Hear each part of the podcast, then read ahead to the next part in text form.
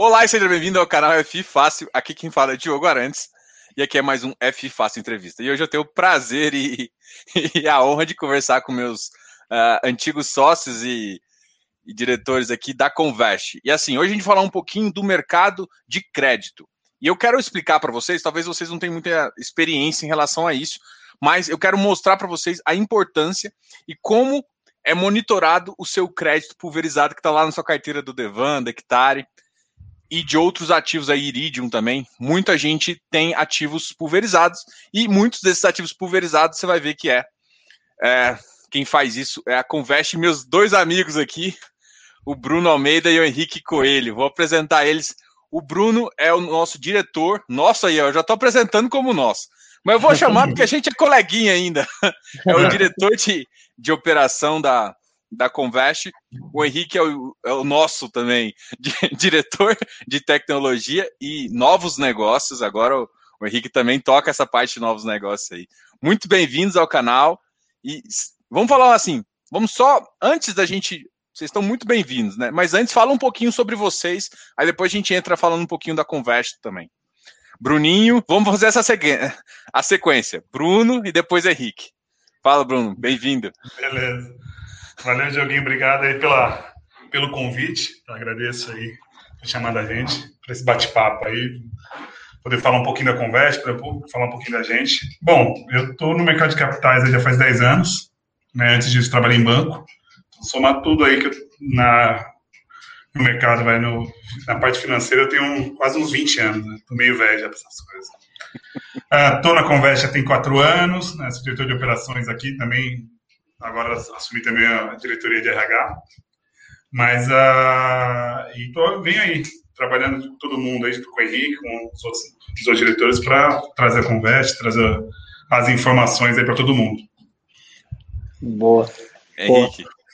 Boa. Obrigado, Diogo, primeiro, obrigado pela, pela ter convidado a gente para participar, falar um pouquinho, explanar um pouquinho sobre as coisas que a gente está fazendo aqui.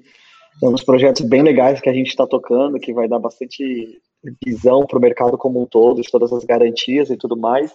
Bom, falando de mim, é, Henrique Coelho, eu trabalho já faz.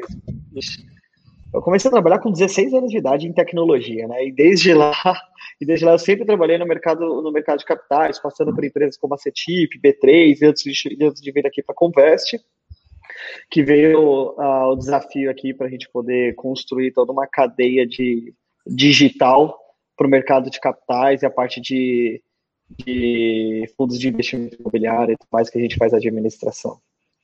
Não, show de bola.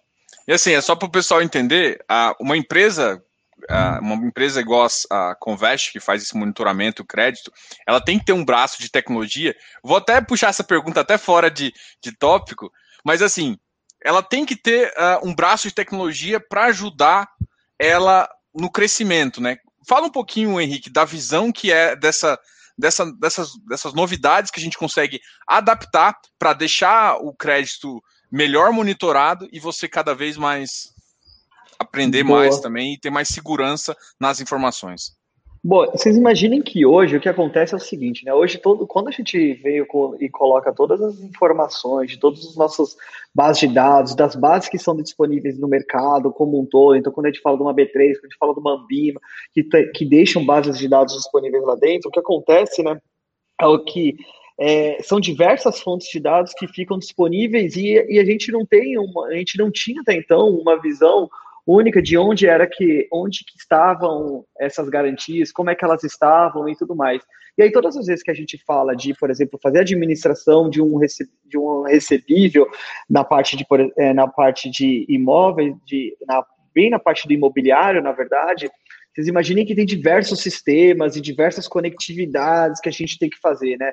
O porquê que a gente aqui da Convest, a gente acaba respirando tecnologia, né? Porque, porque a gente precisa dar a mesma visão para todos os investidores da outra ponta, né? Então, as securitizadoras que são as nossas clientes e algumas gestoras que são nossas clientes, então a gente tem que dar a mesma visão na outra ponta. Só que de um lado a gente tem um monte e assim milhares de incorporadoras fazendo as suas negociações, fazendo as suas, criando as suas obras, criando seus empreendimentos, que isso torna todas as garantias que a gente fala do, dos fundos de investimentos imobiliários, né? E aí, o que acontecia era, por que, por que a gente tem que olhar para isso como tech? Porque ela se torna, se a gente não olhar como a tecnologia como o principal propulsor disso, né, de conectar tudo isso, a gente não escala. E aí o que acontece é que a gente não consegue dar a visão correta e padronizada para os investidores poderem acompanhar diversos tipos de empreendimentos e diversos tipos de obras é, que eles utilizam como garantia dentro de um fundo, de um fundo financeiro. A gente aqui da Convest, como a, como a nossa principal vertical é tecnologia e o time de operações utilizando o que a gente sempre brinca aqui, né, que a gente porque a gente utiliza muito inteligência artificial para poder conectar essas bases de dados, explorar elas de uma forma. E aí, o que, que a gente sempre brinca com os nossos times é falando que a inteligência é a humana que está lá entre os times de operações, de auditoria, de implantação escalada no ambiente de tecnologia. Então, onde eles colocam toda essa inteligência que eles precisam dentro do ambiente de tech para que a gente consiga escalar e dar a melhor visão para os nossos clientes, são as securitizadoras, as gestoras, as, as incorporadoras também e tudo mais. Show. Brunão, vamos conversar um pouquinho. Explica um pouquinho para o pessoal, antes da gente entrar até na apresentação, o que é a, o que é a Convest, né? Como que ela entra nessa, nesse, nesse bolo todo de serve, é, securitizadora, servicer, fundo imobiliário, gestora, administradora, todo esse custodiante. Como é que ela entra nesse, nesse mundo de mercado de capitais e como é que vocês se inserem nesse mercado? Bom, a, a Convest, ela deixou, a gente nem usa muito a palavra service, né? Porque acho que o service antigo lá era aquela coisa meio amarrada, tudo. Então, a Convest, ela está aí como, o, nós somos um ente independente na operação. Né? Antigamente, o que era visto como um custo para a operação, né, a gente veio para mudar essa ideia. Então, assim, a, gente não, a gente deixou de ser um custo. Exatamente com essa questão de inteligência que o Henrique falou, tudo, então, assim, a gente traz, a gente agrega inteligência ao mercado, agrega inteligência às informações.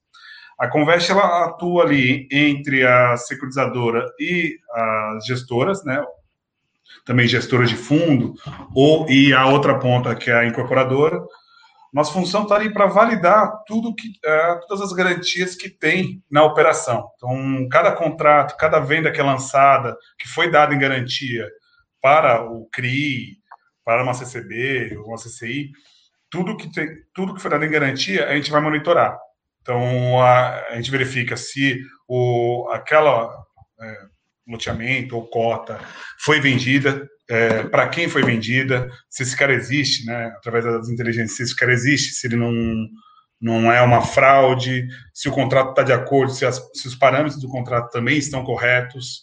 Né, o que, que isso traz? Isso traz mais segurança para o fundo, e traz segurança também para o acidente, que é a loteadora ou incorporadora, porque a gente faz um, um double check com eles.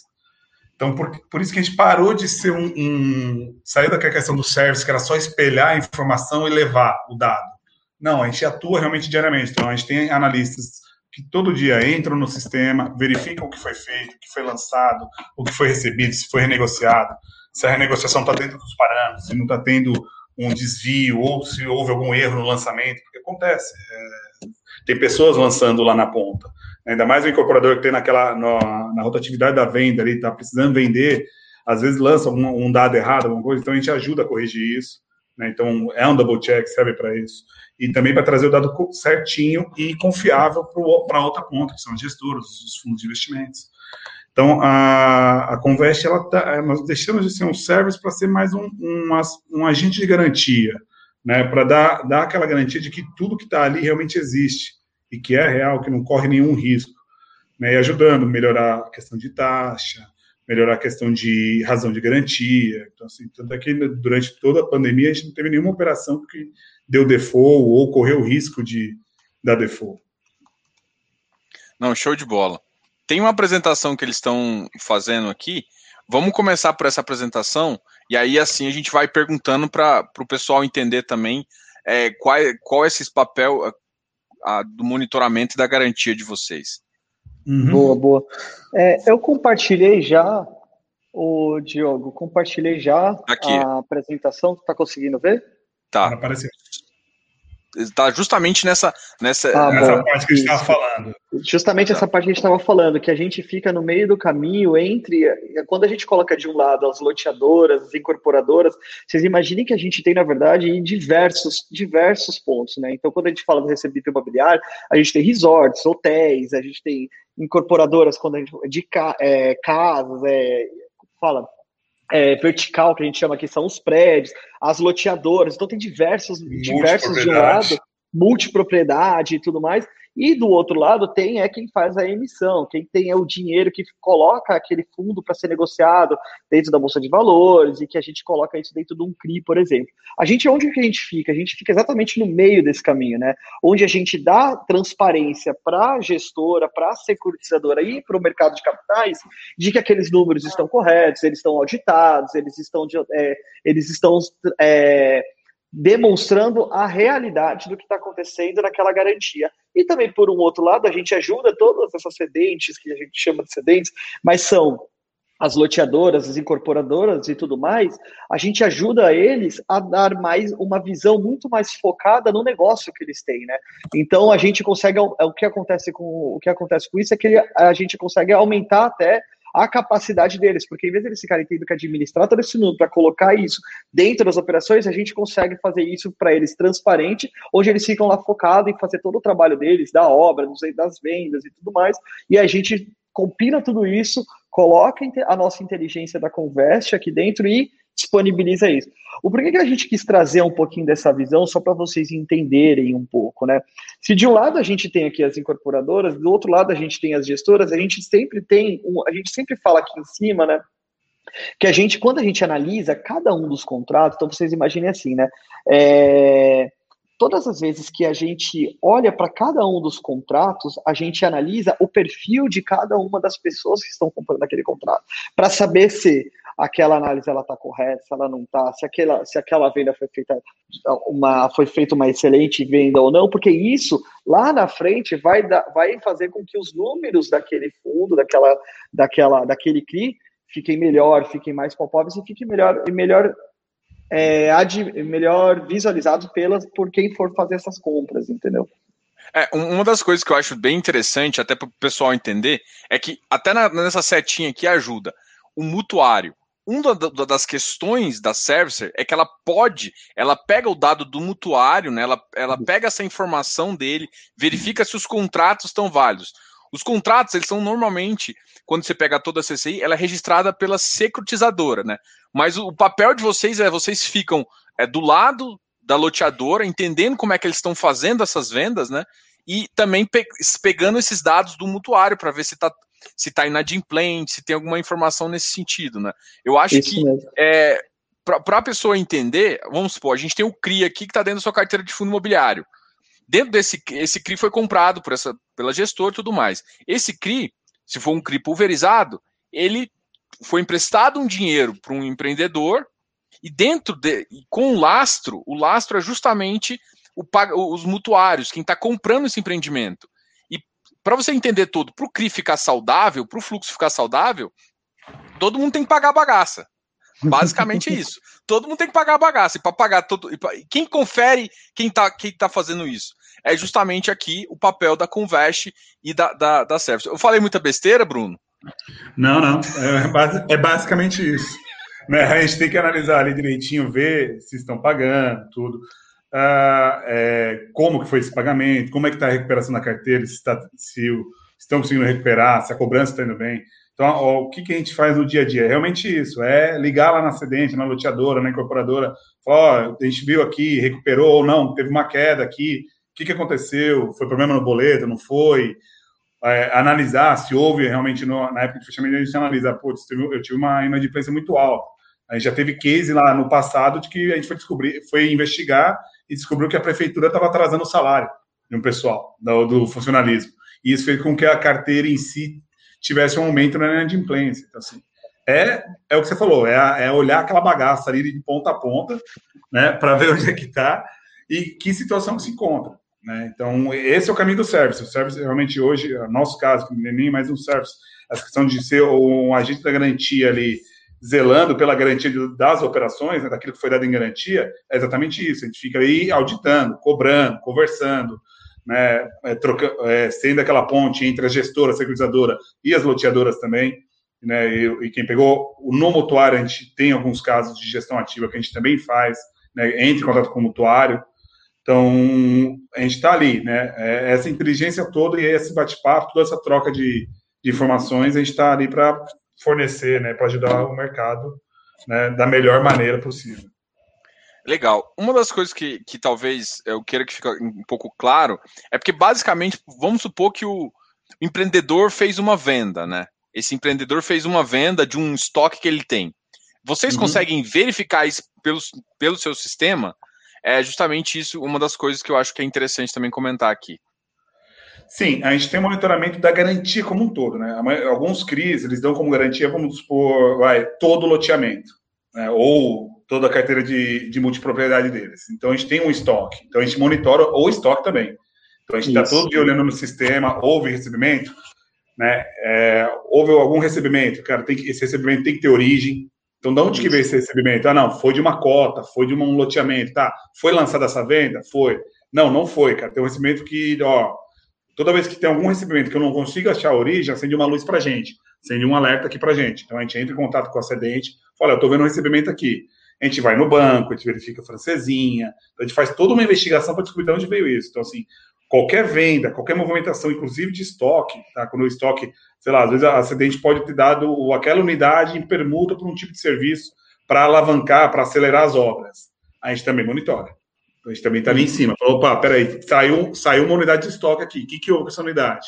Aí, de novo, entre em contato. Então, por isso que a gente tem um, um relacionamento muito bom com todas as sedentes. Né? Então, assim, a gente está ali, a gente conseguiu provar para eles que, olha, a conversa, eu não estou aqui para te dedurar, nem para te obrigar a fazer alguma coisa, eu estou aqui para te auxiliar, né? para que tudo seja o mais transparente possível para você, para os seus mutuários, para as gestoras, para os investidores, para que é uma relação ganha-ganha.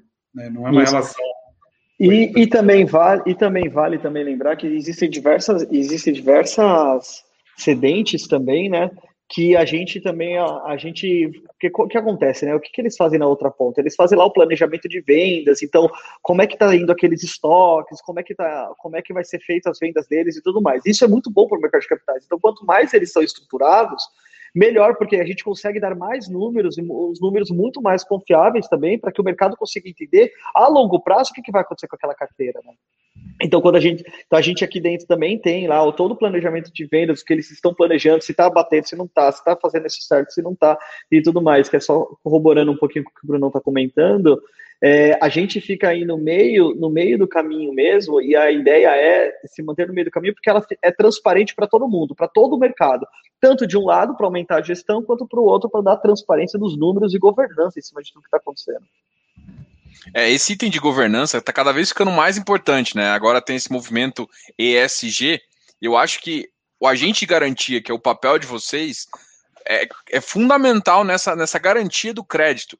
E aí, só para também uh, incluir na, na, pergunta, Bruno, e a, assim, vocês, eu queria que o pessoal também tivesse uma ideia, né? Existe a conta do patrimônio separado, que basicamente é uma conta aberta separadamente pela securizadora, e aonde cai o crédito, né? Onde tem o sessionamento do crédito. E não é, não é simplesmente, vocês não olham só o que a cedente falou, o que você viu no sistema. Você realmente confere se a grana está chegando na operação também, não é? Fala um, um pouquinho dessa, dessa visão também. Sim, o, no nosso monitoramento, a gente, a gente olha exatamente, a gente faz um, um, cruzamento entre o que tem em sistema da acidente, o que tem no meu sistema e o que tem na conta. Tá? Então, assim, tem que fechar. E aí a gente ainda tem um outro ponto que a gente também olha outras contas. Às vezes a acidente ela tem uma conta livre, que devido a algum tipo de movimentação cai alguma coisa lá, a gente também está monitorando. Fala, olha, teve um crédito na conta. Do que, que é esse crédito? Eu não consigo visualizar de onde que veio. Aí tem toda a explicação, a gente tem um fato relevante, por é importante, também coloca no fechamento. Né? Então, a, a ideia é sempre olhar, qualquer crédito que cai na conta, ele tem que ter um respaldo. Da mesma forma que se eu tiver uma baixa no sistema deles, eu quero, a gente também verifica onde é que caiu esse crédito. Ó, você baixou uma parcela aqui do fulano X, só que não caiu na conta da operação, né, na conta do patrimônio separado. onde caiu esse dinheiro? Às vezes acontece, fala, não, o cliente foi e depositou direto na nossa conta, ou pagou um boleto antigo que estava já na mão dele, então caiu na conta da, da SPE. Então a gente faz um controle semanal, onde é feito toda, onde a gente envia para ambas as partes e a acedente faz a, a transferência desse valor para a conta operação. Então, assim, é tudo amarradinho, tem que fechar a conta, não tem como não, ah, teve uma baixa, mas não tem o crédito. Ao contrário, tem o crédito, mas não tem a baixa. Não existe isso. E aí, e aí Diogo, imagine, por exemplo, quando a gente estava falando lá na sua primeira pergunta, falando de tecnologia, imagina, por exemplo, o, o, os usuários tendo que ver parcela por parcela, item por item, dado por dado e tudo mais. Se não é a tecnologia ali apoiando e escalando uhum. isso para eles, é, fica um trabalho que quase ou, completamente manual e isso e, e, faz com que né, a gente possa até ter é, é, a gente possa até errar em alguma coisa, né? E por isso, então, que a gente a, a Convest respira tecnologia, que é para isso, para a gente incorporar toda essa parte de auditoria, que a gente chama que é auditoria dos nossos números, e dar transparência para todo mundo, entendeu? Legal. É, a, a, ideia é mitigar risco, né? Então, assim, a gente tem isso. que escalar, porque senão eu tenho, eu, hoje a Convest, eu tenho cerca de 107 funcionários.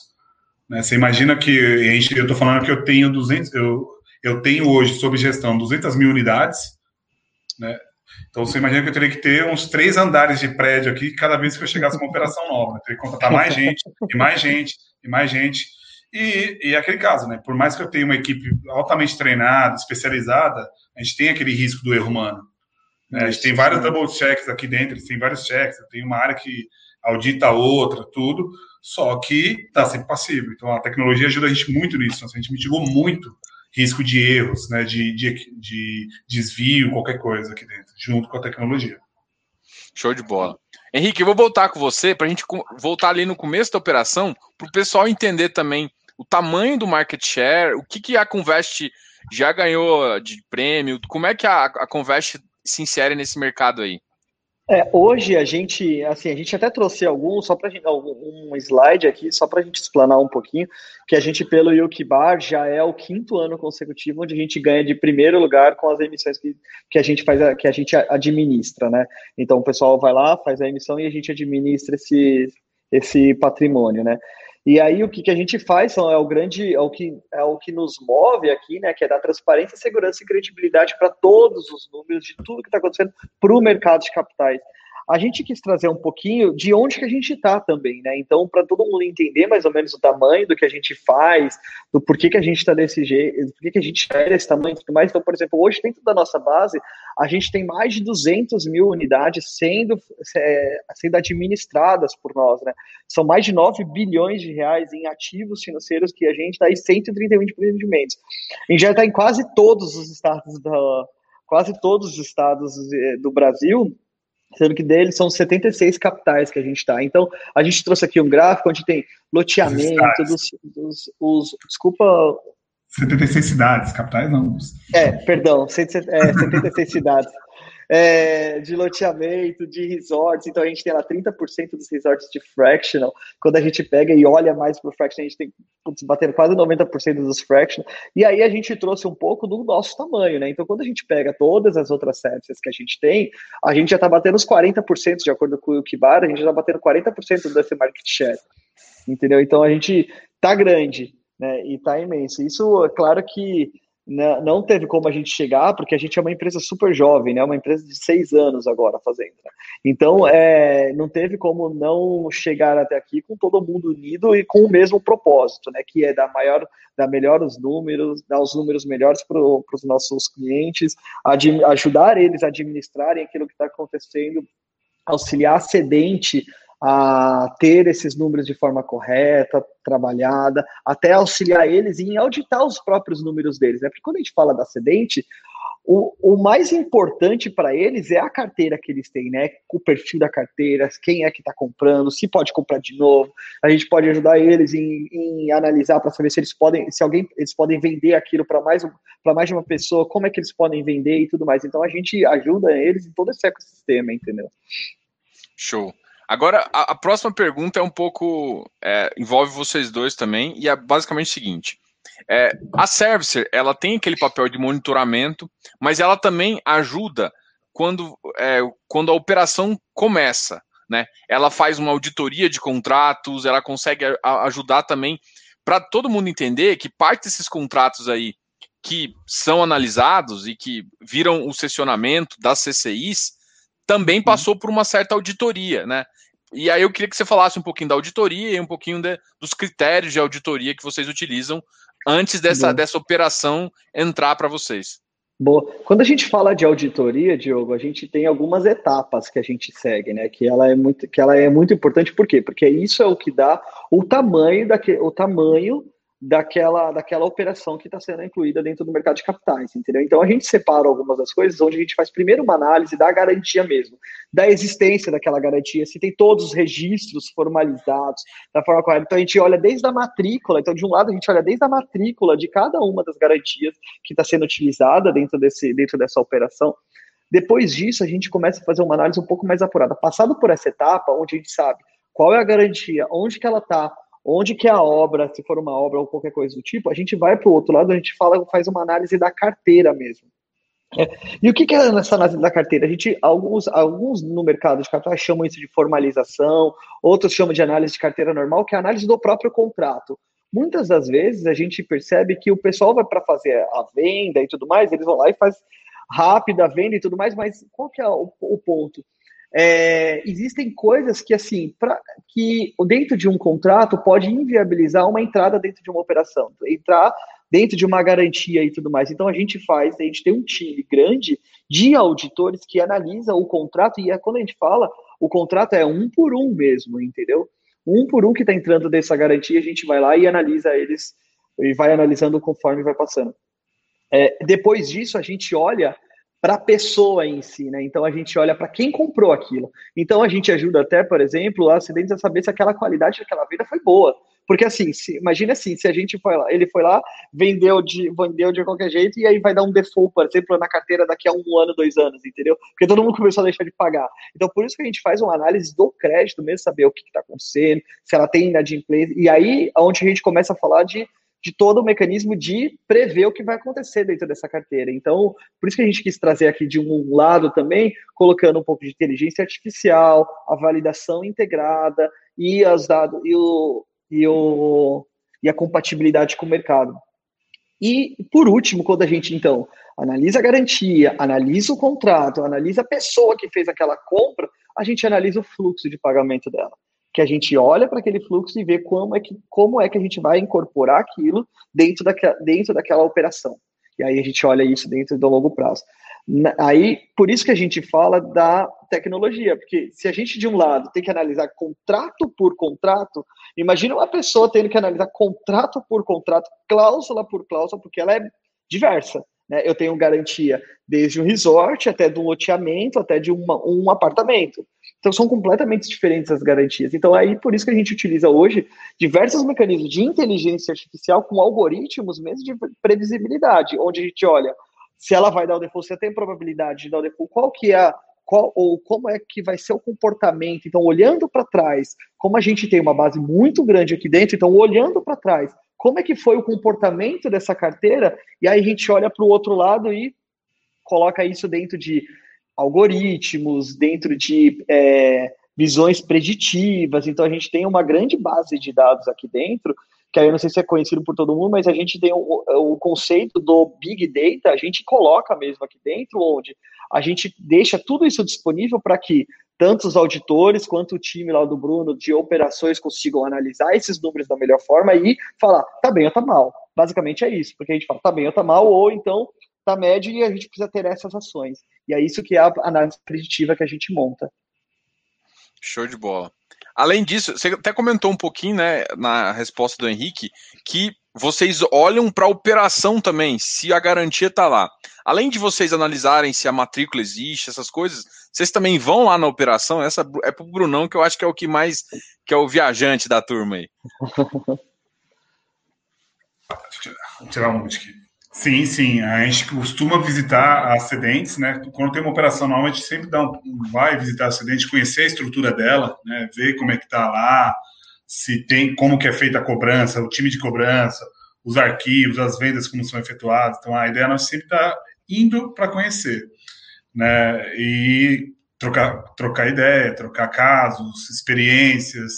Então, a gente tem, tem um caso bem bacana de uma empresa no Nordeste, que até hoje eles, deram um depoimento bem bacana para a gente, falando que a gente ajudou bastante, que a operação em si, o fato de fazer uma, uma operação no mercado de capitais, ajudou muito eles a se organizarem, porque era uma empresa familiar.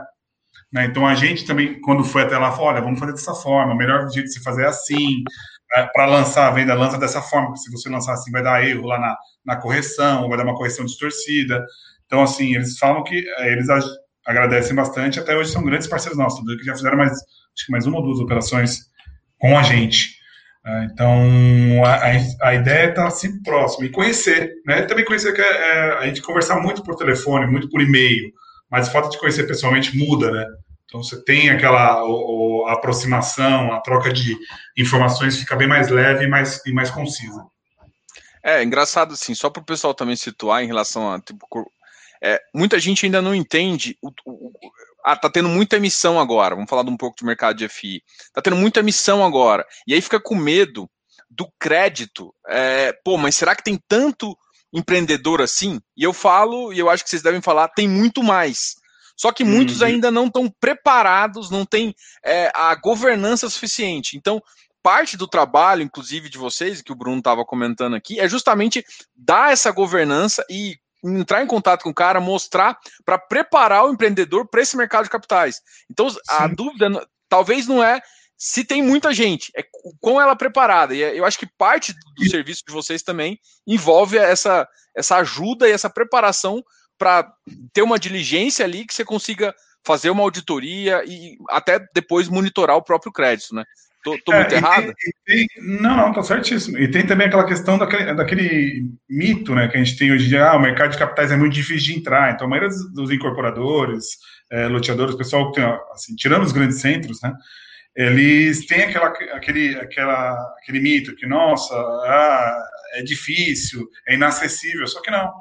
Né, é, é, são poucas coisas que a gente consegue trabalhar junto com junto ao acidente, junto ao cliente, que, que consegue fazer com que ele fique apto para entrar no mercado de capitais. O mercado está aí em busca de ativo, né? e tem muito ativo bom fora dos grandes eixos. Né? A gente tem, a gente, o nosso próprio mapa mostra, a gente está em 76 cidades. Tem cidade do interior do Pernambuco, do interior da Paraíba, que ninguém, até pouco tempo atrás, nunca imaginou entrar no mercado de capitais, que ficava restrita naquele eixo. São Paulo, Rio, Sudeste, ali no máximo, o Sul ali um pouquinho.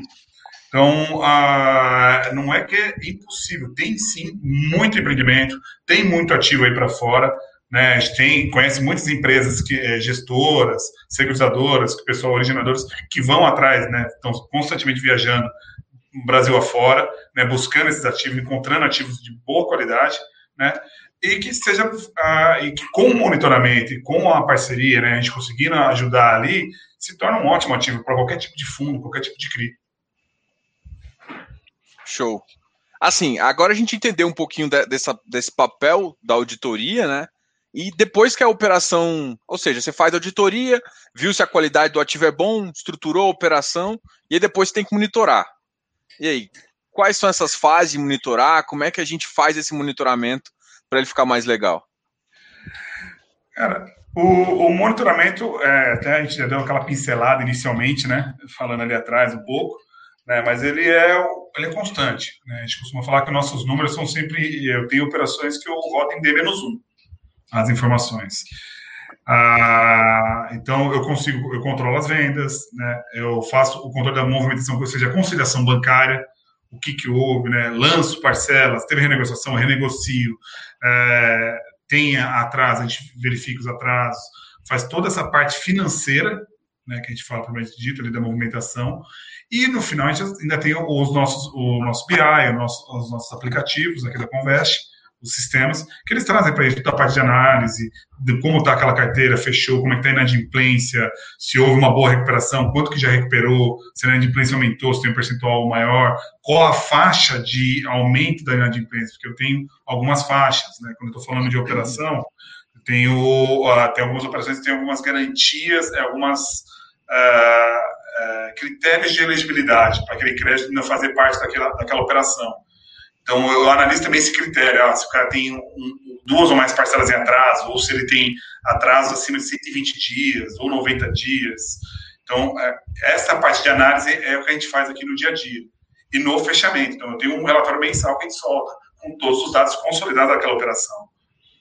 Então, essa é a parte do monitoramento constante, né, que a gente fala que é o nosso monitoramento de recebível, que é o controle do lastro da garantia da operação, né, verificando desde status da unidade, a quantidade de recebimento de parcelas que ocorreram, parcelas recebidas, como também parcelas a receber. Eu também monitoro o fluxo futuro, para saber se, cara, se não está, ah, beleza, eu tenho um dado contrato, eu tenho 50 mil a receber num dia. No dia seguinte eu vou olhar e falar, não, mas peraí, tem só 25. Então a gente checa, fala, beleza, houve um recebimento de 25? Não, não houve. Então cadê esses 25 mil? Foi renegociado, tem alguma coisa do gênero. Legal. É, só só para o pessoal também de casa entender, a gente está numa operação, a gente pensa numa operação pulverizada. Na operação pulverizada, as negociações entre o empreendedor e o, o, o, mutuário, o devedor ali, o, o, cara que quis comprar o lote, ela tem que ser monitorada. É isso que é, é o papel da Convest, talvez o maior papel, é bem, bem, bem ali, sabendo o que está acontecendo com essa operação, porque parte da, do lastro, que é o pagamento, é atrelada a isso parte da garantia também. Então ele faz um papel antes de verificar essa garantia e depois faz esse papel durante, né, para verificar como está sendo, se teve antecipação, porque antecipação de, de pagamento entra, entra na amortização do crédito total. Então, vários desses aspectos são justamente avaliados e, fica sendo seguro. Completa, completa um pouquinho, Henrique, vê se eu não falei. Vamos lá. Não, você falou exatamente isso mesmo, Diogo. Diogo, é exatamente isso. Então a gente fica ali, porque de, de um lado a gente começa a fazer a auditoria e sabe como é que tá logo para a entrada da operação, a gente tem que, a gente tem que estar tá aí, aí num, num, processo de monitoramento mesmo de como é que está o, acontecimento dessa operação até o final dela. Você imagina assim, que então a gente vai lá e audita todos esses contratos e aí ó, ó, vai passando o tempo, o pessoal ainda está vendendo, a operação não existe, então está vendendo, está baixando estoque, ou então está refazendo as negociações. Então, por exemplo, alguém deixa, alguém não, alguém vendeu, por exemplo, ou então fez uma sessão de direito e tudo mais. A gente precisa continuar essa auditoria, e é isso que a gente chama de auditoria recorrente aqui dentro, que por quê? Porque a gente continua fazendo o monitoramento de tudo isso. Você imagina assim, né? Porque senão o que, que aconteceria? A gente vai lá, fala, olha, essa operação é linda, tá perfeita, tá com uma inadimplência baixíssima e tudo mais. Aí depois de cinco anos, não tem ninguém monitorando e tá lá no mercado de capitais. Aí vai ver, por exemplo, a inadimplência começou a aumentar e tudo. Então, por isso que quando a gente começa uma operação, a gente sempre começa, então, a gente faz a auditoria dela, analisa ela, faz a implantação para poder fazer a análise financeira dela e tudo mais. E aí a gente vai passando dia a dia, o time do, do Bruno vai lá analisando nos sistemas, vai lá dia a dia e vendo como é que tá, como é que não tá, o que, que aumentou de inadimplência, o que, que não aumentou, qual foi a, o distrato, se teve sessão de direito, se teve uma nova venda, se teve um cancelamento, como é que foi, como é que foi acontecendo tudo isso, entendeu? E aí, por exemplo, se até a gente chega no nível de saber se aquela venda, todos os dados, por exemplo, estão íntegros na Receita Federal, por exemplo. Entendeu? Então, por exemplo, a gente, quando, quando, quando o pessoal lança uma nova venda e vem aqui para dentro da garantia e a gente faz a auditoria, tanto a recorrente quanto a auditoria normal, a gente bate lá na receita para saber se. Imagine assim, imagine assim, né? Aí alguém, alguém pode ter pego e, é, e comprou, uma, comprou um lote, por exemplo, com, utilizando documentos documentos de uma pessoa que faleceu, por exemplo. Se a gente não vai lá na receita e enriquece esses nossos dados né? Na outra ponta, isso vai entrar dentro da garantia, isso não pode acontecer. Então a gente vai lá e bloqueia. É isso que a gente faz. Então a gente vai lá, bloqueia e fala, ó, oh, pessoal, existe um problema nessa operação. E aí a cedente analisa isso de uma melhor forma e, a, e aí ela ou destrata, ou faz o cancelamento, faz o, o que for, e a gente aumenta a capacidade dela de análise de tudo isso. Ah, legal. Eu vou, eu vou, eu vou só tirar, só para você não ficar de fora aqui, Henrique, eu vou tirar Tranquilo. rapidão, só para fazer um comentário Teve uma pergunta aqui. Achei que a monitoração dos recebíveis ficava só com gestores de FII. E aí eu quero fazer, utilizar isso para fazer um comentário. Olha, existem mais ou menos três pessoas que fazem esse monitoramento. Um é a Convest, e a Convest, é, a servicer, né, no aspecto da Convest, é quem fica mais próximo da operação. Ela que faz a primeira avaliação, a primeira análise. ela compila os dados, é, isso parte do Bruno até já comentou, ele compila esses dados e passa essas informações, eles passam também para os gestores, para quem é o dono do CRI, né? E passa parte para para a securizadora. A securizadora também tem um time que analisa, que verifica e também fica por cima. Então não é porque tem uma, uma servicer que não tem o papel da securizadora e também a securizadora compila parte das informações e também passa para todos os criseiros, né? Para todos os donos de CRI que acaba chegando na gestora.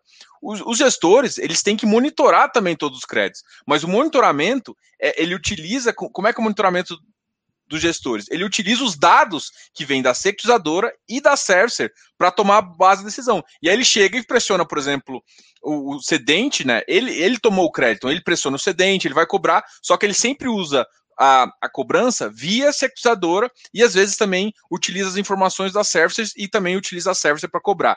Então, é esses são os três braços que a gente está comentando aqui para você entender. Então, assim, todo mundo, ou seja, não é só uma pessoa, não é só um time que verifica. O primeiro time que verifica é o time da Convest, ele compila a maior parte das informações, mas tem um time muito dedicado também dentro da, da, da que também valida, e dentro da gestora também, que para fazer essa validação. Isso, esse é um detalhe muito interessante. Tá? E agora eu vou aproveitar e, e, perguntar, acho que talvez um dos, dos carros-chefes aí, eu acho que se a Convest não tiver 100% do mercado, ela tem 99,9999%, que é a parte de multipropriedade, né? Eu acho que a multipropriedade, ela chegou agora no mercado e, cara, eu acho que ela dominou. Por quê? Porque ela tem altas taxas, eu acho que, que ela tem altas taxas, atraiu muita gente e cada vez mais a gente vê novas operações no mercado. E agora eu queria que vocês mostrassem um pouquinho das informações uh, sobre multipropriedade que vocês têm aí para a gente conversar um pouquinho. Deixa eu só voltar aqui a tela.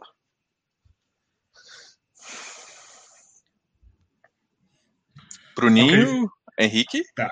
Não, Bruninho. O, bom, gente, aqui a gente quis trazer um pouquinho sobre o mercado de multipropriedade, né? Então, a gente deu uma destacada ali em março, né, nos dois anos, 2019 e 2020, isso aqui são das carteiras que a gente monitora aqui dentro. Tá? Até para ter uma ideia, por quê? A multipropriedade ela sempre foi, ela agora ela realmente, como o Diego falou, ela tá, elas estão né, mais em alta, mas sempre foi um papel um pouco desconfiado, porque ela tem uma rotatividade muito alta, ela tem, um, ela, ela tem um volume de vendas e de distrato alto. Né? Então todo mundo tinha aquele medo, falando, não, mas ah, é, tem muito distrato, é uma carteira que pode de uma hora para outra estar tá default, e era um produto novo também no mercado brasileiro, é um produto que roda muito bem lá fora, né, mas no mercado brasileiro essa parte da multipropriedade, é, o imóvel de lazer, ainda não estava muito difundido. Né. Hoje em dia a gente fala que realmente é, a gente tem certeza né, de que é um, um, bom papel, um bom investimento.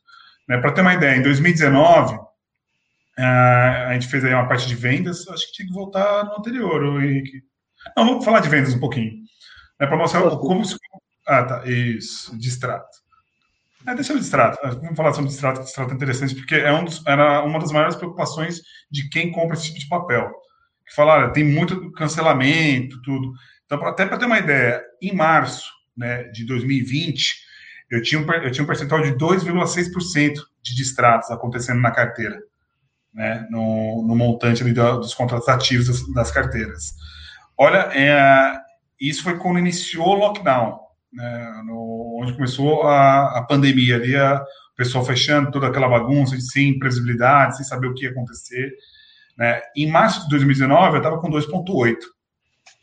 É, e olha em abril, abril de 2019, meu percentual de extrato foi 2%, sendo que em abril de 2020 caiu, ou seja, as empresas trabalharam para segurar o cliente, né, pra, explicando, mostrando, olha, realmente é, é, uma crise, não se sabe ainda muita precisão de futuro, mas com mas estamos juntos aqui, está todo mundo trabalhando para poder melhorar aqui o entendimento. Então, tiveram bastante é, renegociações por parte da Cedente junto aos clientes, né, cliente pedindo, olha, putz, não vou conseguir pagar agora, então vamos, vamos organizar. Se a gente parar para verificar no período mais, mais forte ali da pandemia, que foi abril e maio, né, houve uma retenção muito boa por parte das Cedentes, da, das uhum. operadoras de propriedade.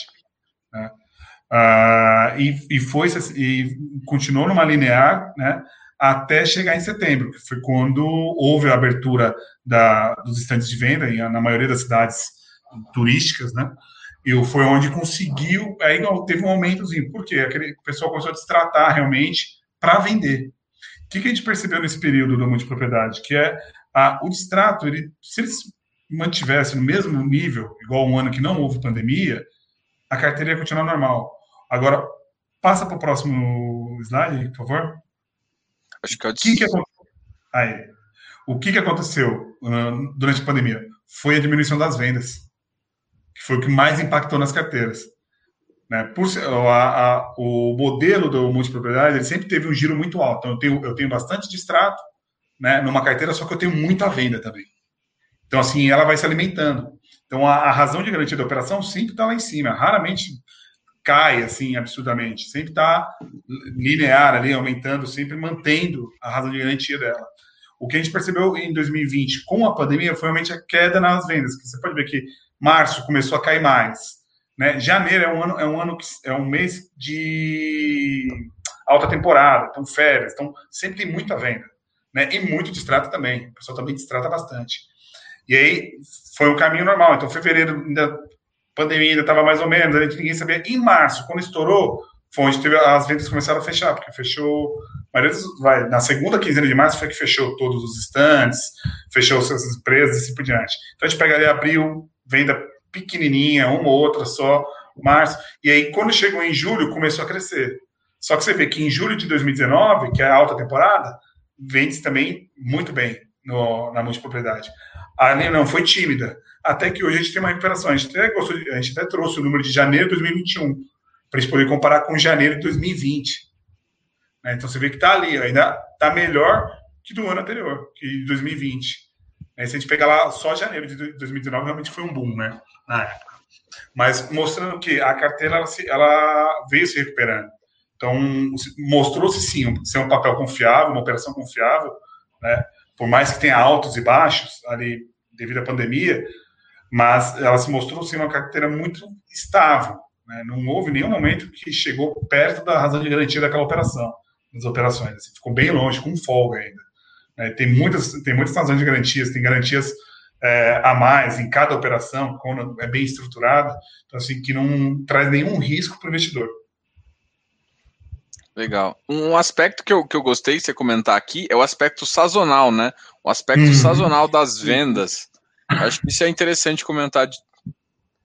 É, porque assim, você vai ver, uh, volta no gráfico do distrato, até para explicar um pouquinho ali né, a movimentação. Se você pegar em 2019, foi um ano sem pandemia, você vê que na, nas épocas uh, do pré, ali um pouquinho, um mês antes mais ou menos da, da alta temporada, tem um, um aumento de distrato. É, porque as empresas que operam falam, beleza, esse cliente aqui que está inadimplente comigo, eu já tentei renegociar, não deu, não deu, eles fazem, é efetuado o distrato para liberar a cota para vender. Chegou o tempo de eu ter operação que não tinha estoque para vender. Que a, a, operadora lá da, do multipropriedade fala, cara, eu tô, eu tô com um vendedor, eu tô com o stand parado, tô com o stand cheio de gente e eu não tenho unidade para vender. Tanto é que eles fizeram até uma, fizeram um trabalho lá para distratar uns clientes que estavam inadimplentes, né, para conseguir ter estoque para vender. Então, assim, eles têm esse período que, cara, ah, chega julho, Julho realmente tem, porque é, é alta temporada, o pessoal vai lá, compra no, no dia. Passa uma semana, putz, não era isso que eu queria, eu vou, eu vou destratar. Então, eles têm sim um percentual de distrato. Sempre quando chega, você pega lá novembro de 2019, tinha lá 3%. Então, você vê que ele vem caindo ali e chega em dezembro, ele dá um boom de vendas. Né? A gente tem um boom de vendas. Agora, em dezembro de 2020, o que, que mudou? Tá? A, a maioria das empresas, durante a pandemia, eles fizeram, eles fizeram um trabalho de retenção. Então, olha, o cliente, vamos fazer o seguinte, eu vou renegociar para você, agora a gente vai cobrar um valor menor, ou não, vou segurar esses próximos três meses para aquele cliente que solicitava, vou, solicitar, vou segurar aqui três vou te dar um waiver de três meses aqui para você pagar. É, e quando chegou em dezembro, o, foi a hora que chegou, beleza, todos aqueles clientes que estavam represados de extrato, foi onde eles efetuaram. Falaram, então tá bom, vamos lá.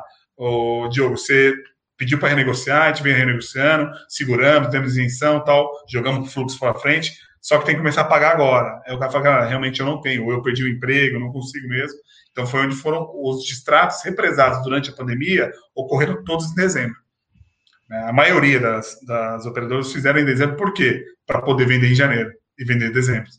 Se a gente passar agora para o próximo gráfico, você vai ver que dezembro, eu tive, dezembro e janeiro, eu tive uma alta de vendas bem interessante.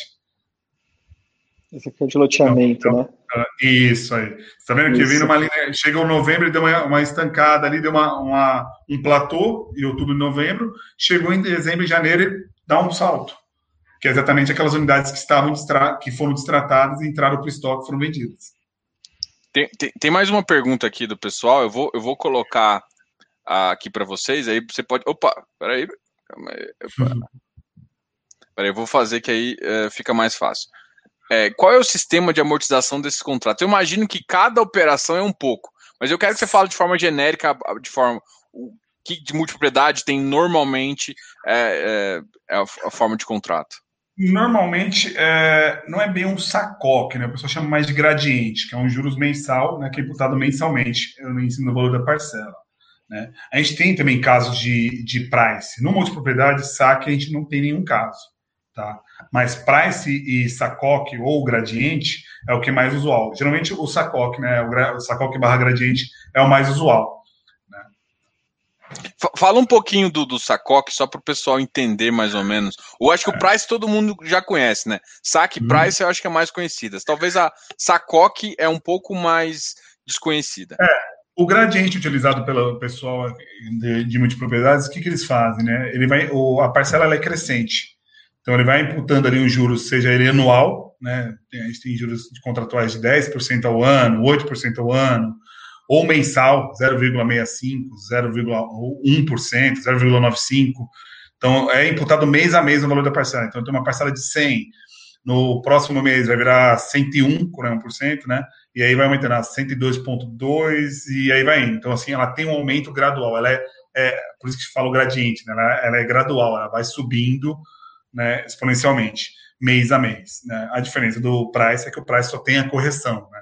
Não tem o, ela é linear, só vai mudando o valor conforme a correção do, do índice que é, que é imputado ali, INCC ou IGPM, assim por diante. Show. Respondeu. E agora, além, além de multipropriedade, a gente também tem um outro, um outro carro-chefe aí, mas uh, falando um pouquinho de loteamento. É. Uhum o loteamento ele já foi um, um, um, um, segmento que ele não sofreu tanto na pandemia. Né? Por quê? Porque geralmente o loteamento a pessoa compra para construir, né? ou já está construindo, ou vai construir.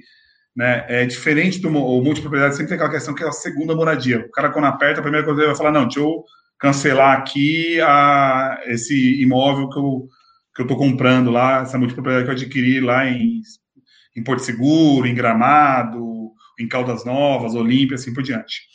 É, o loteamento já não. Né? O loteamento sentiu que não teve, ela teve sim uma diminuição, né? Lógico, em março, que foi aquele o boom ali, né? Do desespero do, do, da pandemia, mas depois ela veio ali crescendo. E uma coisa que a gente observou bastante foi o aumento, na verdade, das vendas né, esse ano, porque teve uma procura bem grande, o mercado imobiliário teve uma questão boa devido à queda dos juros, né? Todo mundo foi atrás de um financiamento. E também os preços mudaram, né? Então a gente teve uma queda de preços ali de, de valor, que é onde o pessoal conseguiu dar uma, uma, uma vazão no estoque e teve uma procura muito boa. Né? Então o loteamento ele não sofreu tanto quanto multipropriedade. Uhum. Né? Mas ele tem. Na verdade, mas... melhorou, né? Você folha o gráfico, ele tá é... melhor, né? É, você vê que ele, ele deu um salto ali em junho e julho, né? Só que depois nos outros meses também estava um pouquinho menor, tal, né? Foi um pouco mais tímido, mas ele se manteve, né? Essa parte do, do, do imobiliário, de imóveis para moradia, teve um boom bem. Ela tem uma característica um pouco diferente, né? Isso, é bem diferente. Eu ia, eu ia até pressupor aqui, talvez, é, que também foi na época que o governo pagou aquele aquele auxílio também, né? Se você pensar é. que alguns, alguns tipos de loteamento tem um, um público-alvo com uh, baixo poder aquisitivo, você pode pensar que parte disso também. Pode ter ajudado, né? Pode ter ajudado. É uma, uma, uma, visão que também acho que não, não tá tão errada. Mas. É, sim, também, não, tá, não, não deixa de ser também, né? Mas, a, mas é que realmente tem, tem a, a, o segmento, né? Eu acho que a destinação do, do, do imóvel mexe bastante, né? Ninguém quer perder o, o, a casa ali, né? Aquele sonho de ter a casa própria, tudo, né? Então isso envolve bastante coisa. No, até no próximo gráfico que fala sobre o distrato do loteamento, aí, aí dá para ver também, ó, os números basicamente é, iguais. Você vê que eu tive uma. Durante a pandemia, ficou bastante tempo 1,4, né, os distratos. Tive um salto em, em setembro, mas ele sempre se mantém mais baixo. Então, ou seja, o pessoal não estava distratando. Né? Tinha muita renegociação, claro, cliente renegociando, olha, estou apertado, perdi o emprego, ou minha renda diminuiu, mas assim, chegar em vez de fato do distrato foi bem difícil, era bem mais é, esporádico, vamos dizer assim, nas carteiras de loteamento. É, isso era um dado que talvez eu, eu, eu, queria, mas você pode falar mais ou menos, que é, é, em termos de renegociação, né? Porque provavelmente em 2020, depois da pandemia, a renegociação deve ter disparado, né? Principalmente para loteamento, enquanto para multipropriedade quase deve ter um pouquinho naquela época, depois teve baixar de novo, porque a dinâmica dos dois são diferentes, né? Uma é dinâmica de primeira moradia e outra é dinâmica de segunda moradia. Isso mesmo. Sim, sim. Não, não, tá certinho. É, é basicamente isso mesmo. Assim, a, houve bastante renegociação. Né? Por isso que a gente teve ali um, um índice de, de extrato bem menor do que se eu comparar o ano anterior, de 2019, que não teve pandemia. Então, assim, as cedentes foram mais complacentes também, entenderam a necessidade do cliente.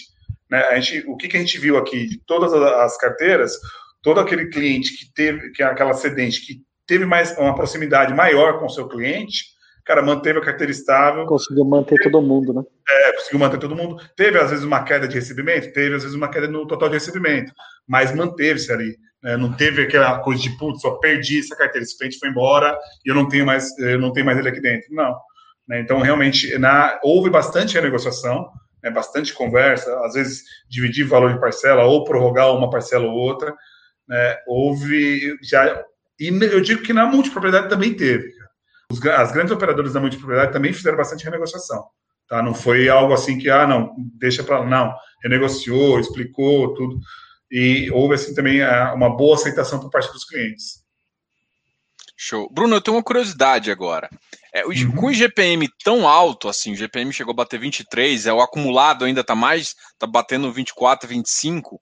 As novas operações que batem aí na sua porta, começou a já vir com IPCA, mesmo loteamento ou multipropriedade, tem mudado isso na visão do empreendedor? Porque às vezes o empreendedor fala assim, porque grande parte da operação ela é montada em cima do contrato com o mutuário.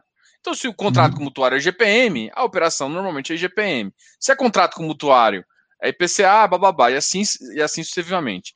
O que, que vocês estão vendo em termos de, de como, como é que mudou muito o loteador, o loteador agora não pensa, não, vamos, vamos usar IPCA, ou ainda não, para loteamento não mudou, multipropriedade já mudou. Como é que foi isso? Cara, assim, uh, essa mudança está partindo do cliente, né, nem do loteador. Tá? É o que você falou, tipo, loteador, meu, 20% ao ano, é ótimo.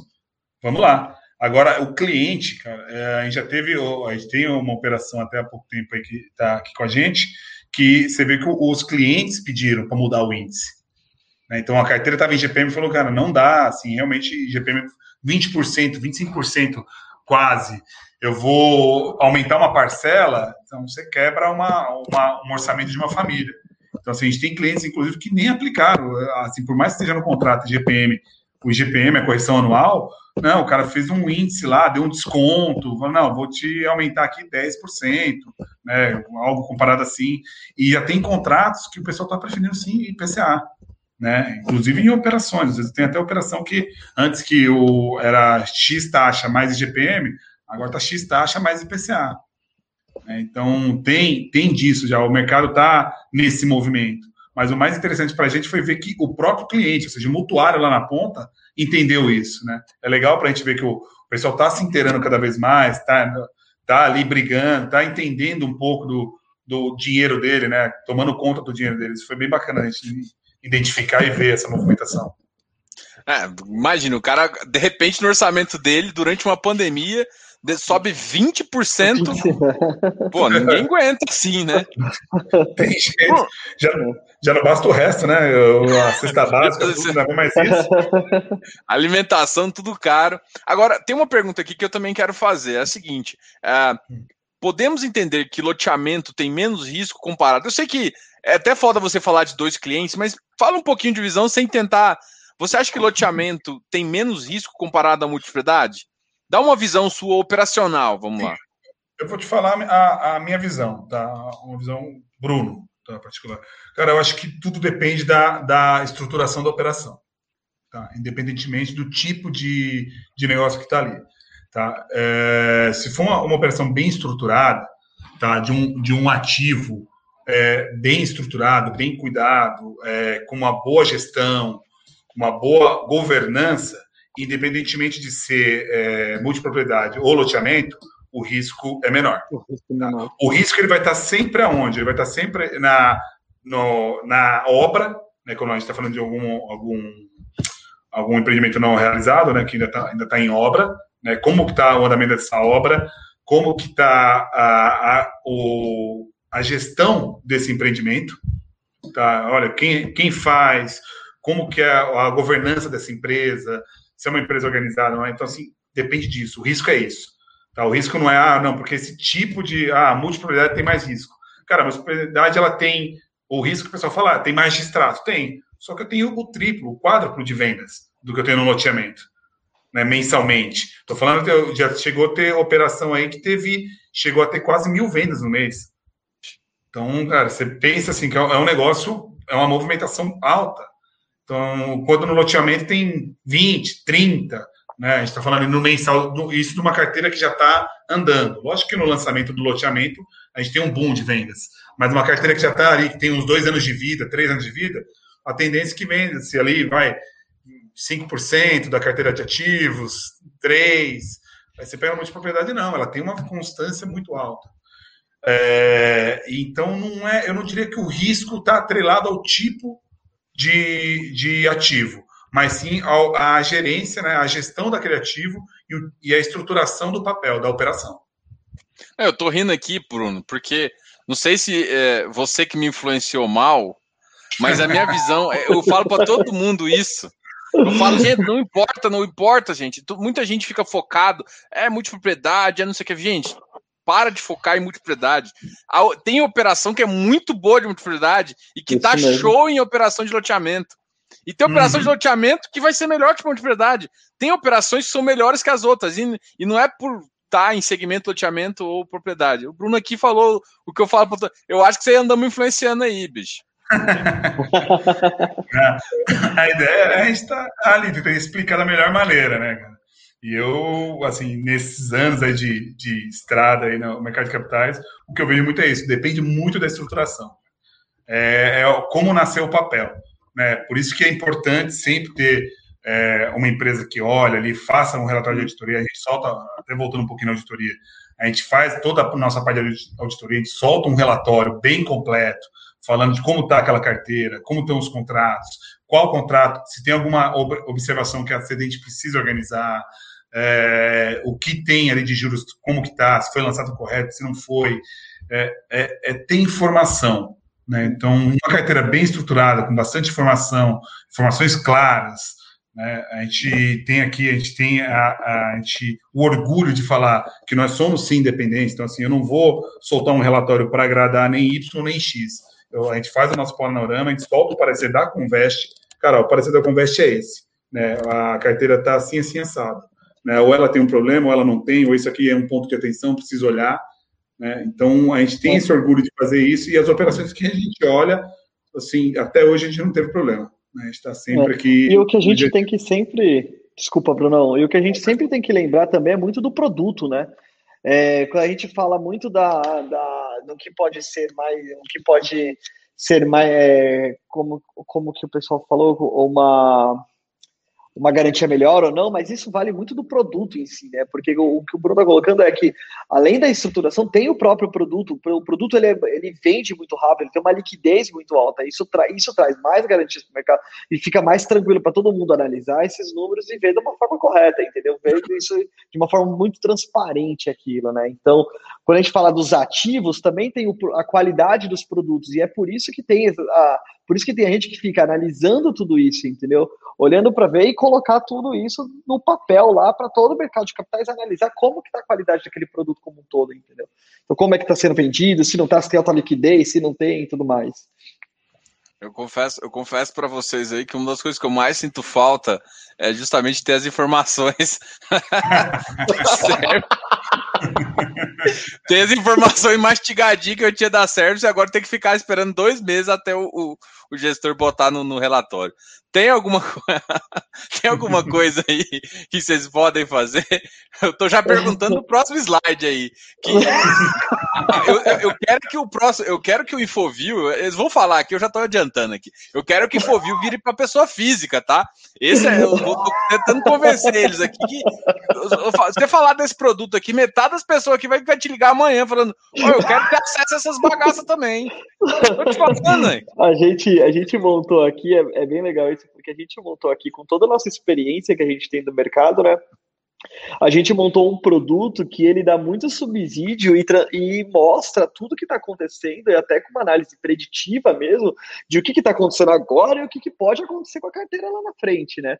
Então, só que, é, só que esse produto é muito muito enviesado em si, a gente hoje trabalha muito conectado às residentes e às gestoras e às securitizadoras, então a gente disponibiliza todos esses dados para eles, porque a gente tem uma, uma das nossas principais verticais aqui, é a LGPD, né? Então, todos os dados é, tem, o seu, tem a sua governança muito clara, muito objetiva, onde ninguém consegue analisar dados de ninguém, entendeu? Então, é isso que a gente é isso que a gente faz. Então a gente segmenta muito bem isso para deixar isso muito certo e muito seguro para que um, um, uma gestora não tenha acesso a outra gestora, uma securitizadora tenha acesso somente às operações dela e tudo mais, né? Mas é uma plataforma que a gente já escutou isso, Diogão, bastante, cara, porque a gente tem todos os números dessa plataforma, né? Mas é por é, devido, por, devido à compliance, LGPD e tudo mais, essa essa é uma visão que a gente tem que sempre deixar muito sólida para os grandes garantidores de tudo isso, né? Como uma securitizadora, a própria gestora e as cedentes, entendeu? A gente tem lançamentos aí para a gente fazer. Não deixa ainda, de estar no nosso radar, né? Mas, assim, mas não deixa de estar no nosso radar, coisa, isso mesmo. Né? Não é porque é, a gente está falando de papéis que pertencem, né? Um pertence a essa gestora, pertence a Y, aquilo. Então, assim, mas não deixa de estar no nosso radar. É um plano futuro, vamos dizer. Eu vou só fazer uma, uma pequena assim. A, a, diferença é que o gestor ele, ele não ele acha que ele ele que toma ele tem o dever ele tem o uh, ele tem o dever fiduciário de tomar decisão pelo dinheiro que é assim a grande questão é que indiretamente se eu tenho papel é, essa é a minha briga inclusive eu, eu entrei já com algumas conversas na Ambime para ver porque assim por que que eu que tenho um papel mesmo que o gestor o gestor tem informação por que, que eu não posso ter também entendeu é, essa é a minha visão, porque assim, cara, se eu tenho parte daquele fundo que tem aquele papel, eu tenho que ter direito às mesmas informações para tomar informação. E indiretamente eu sei que quem vota é, é o próprio gestor pela operação, mas a, a, gente, como cotista do fundo, a gente, pelo uhum. menos, a informação pode tentar adquirir de alguma forma, né? E isso é uma coisa que eu, que eu sou curioso e, e vamos torcendo para os caras liberar isso para a gente ter mais informação também. E vocês liberar essa, essa, essa bagaça aí para é, gente. É, é, um caminho, né? Cada vez mais a gente está vendo que o pessoal está buscando informação, né? A informação tem que ficar logo, logo vai ficar para todos. Eu, eu acho que isso aí, é assim, na minha opinião, né? Pessoal, eu acho que isso é um caminho que há de vir. Né? Vai chegar um momento em que todo mundo vai ter acesso à informação, ela vai estar lá disponível né? ou seja, via obrigação, ou até mesmo para o mercado. O mercado ele se regula, o mercado ele se ajusta, né? não precisa nem de regulação às vezes. Então, eu entendo que no futuro não é, não vai ser impossível ter essa opção sim, de cada um, ah, eu quero eu invisto no papel X, eu quero ver o que está lá dentro, eu quero as informações de cada um dos CRIs, cada um dos papéis estão lá. Eu vou ter acesso a isso, né? Vou lá numa plataforma e vou ter essa informação. Então, acho que esse é o caminho, é, é meio que é, é o futuro, né, disso. É, o que eu acho assim, o gestor, ele, a informação que eu tenho, é, por exemplo, num hectare e tal, divisão de PMT, agora tem o DEVA, por exemplo, que coloca inadimplência e tudo mais, uh, chega, chega para mim com atrasos de um mês, mais ou menos, um mês, um mês e meio, da informação que chega até eles, até eles colocarem no relatório gerencial, porque eles colocam no, no mês passado referente e eles só soltam isso no mês posterior. Então tem um delay de informação em, che em chegar até, uh, até a gente, né? Falando de cotista aqui. E faz sentido, por exemplo, desde que tenha toda uma legalidade, você ter pagar por um acesso mais rápido aqui para tomar uma decisão mais rápida também. Isso uhum. eu, eu, vejo todo como uma. Desde que tem essa informação que eu quero para ver se tem. Como é que tá a inadimplência, como é que tá distrato, como é que tá, como é que tá o fluxo, o que que tá acontecendo? Ah, tá tudo bom? Não, então beleza. Fique tranquilo. Sim, começou... É democratizar o dado, né? É isso que você está falando, né? Que seria Exatamente. a democratização desses dados, né? Posto que todo mundo coloca, é. é... Tem que. Gente, muito obrigado. Gente, muito, muito, muito obrigado por vocês participarem aí da, da, dessa live aqui. Eu acho que foi muito esclarecedora. Eu achei que vocês iam mostrar suas fotinhas do final lá, o Henrique tirou aqui. Ah, não, se quiser, coloca aqui, aqui, ó. É, vou, eu, vou, eu, vou, eu, vou, mostrar as fotinhas aqui.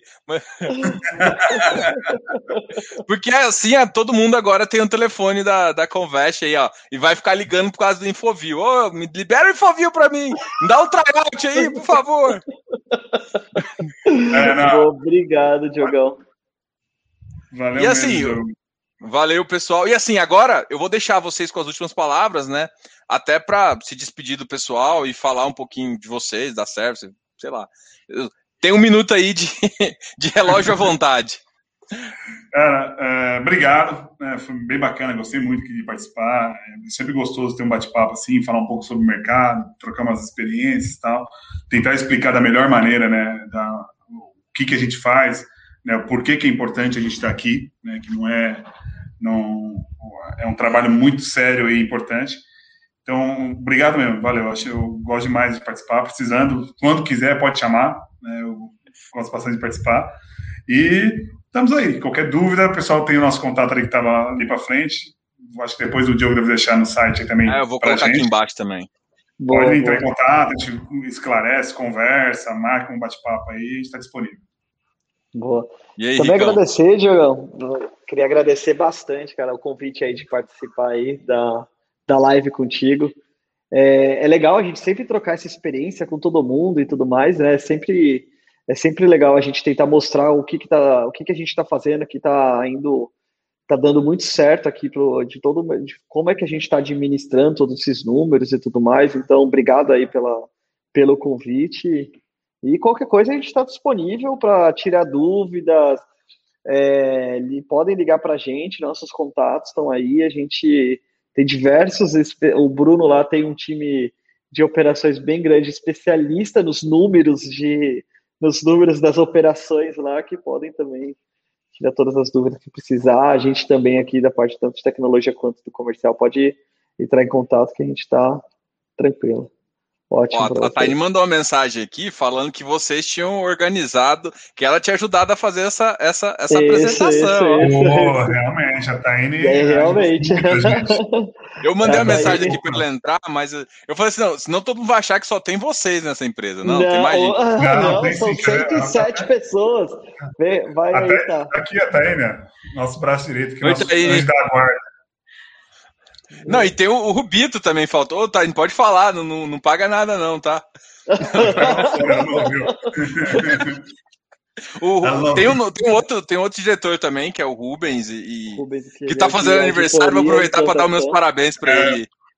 Hoje foi aniversário dele, ele teve que sair mais cedo, tá lá curtindo, tá lá comemorando, né? Aproveitando aí mais um ano de vida.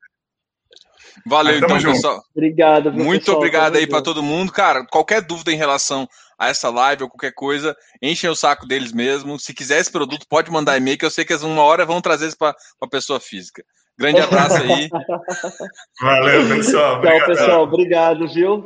Até mais. Tchau, tchau.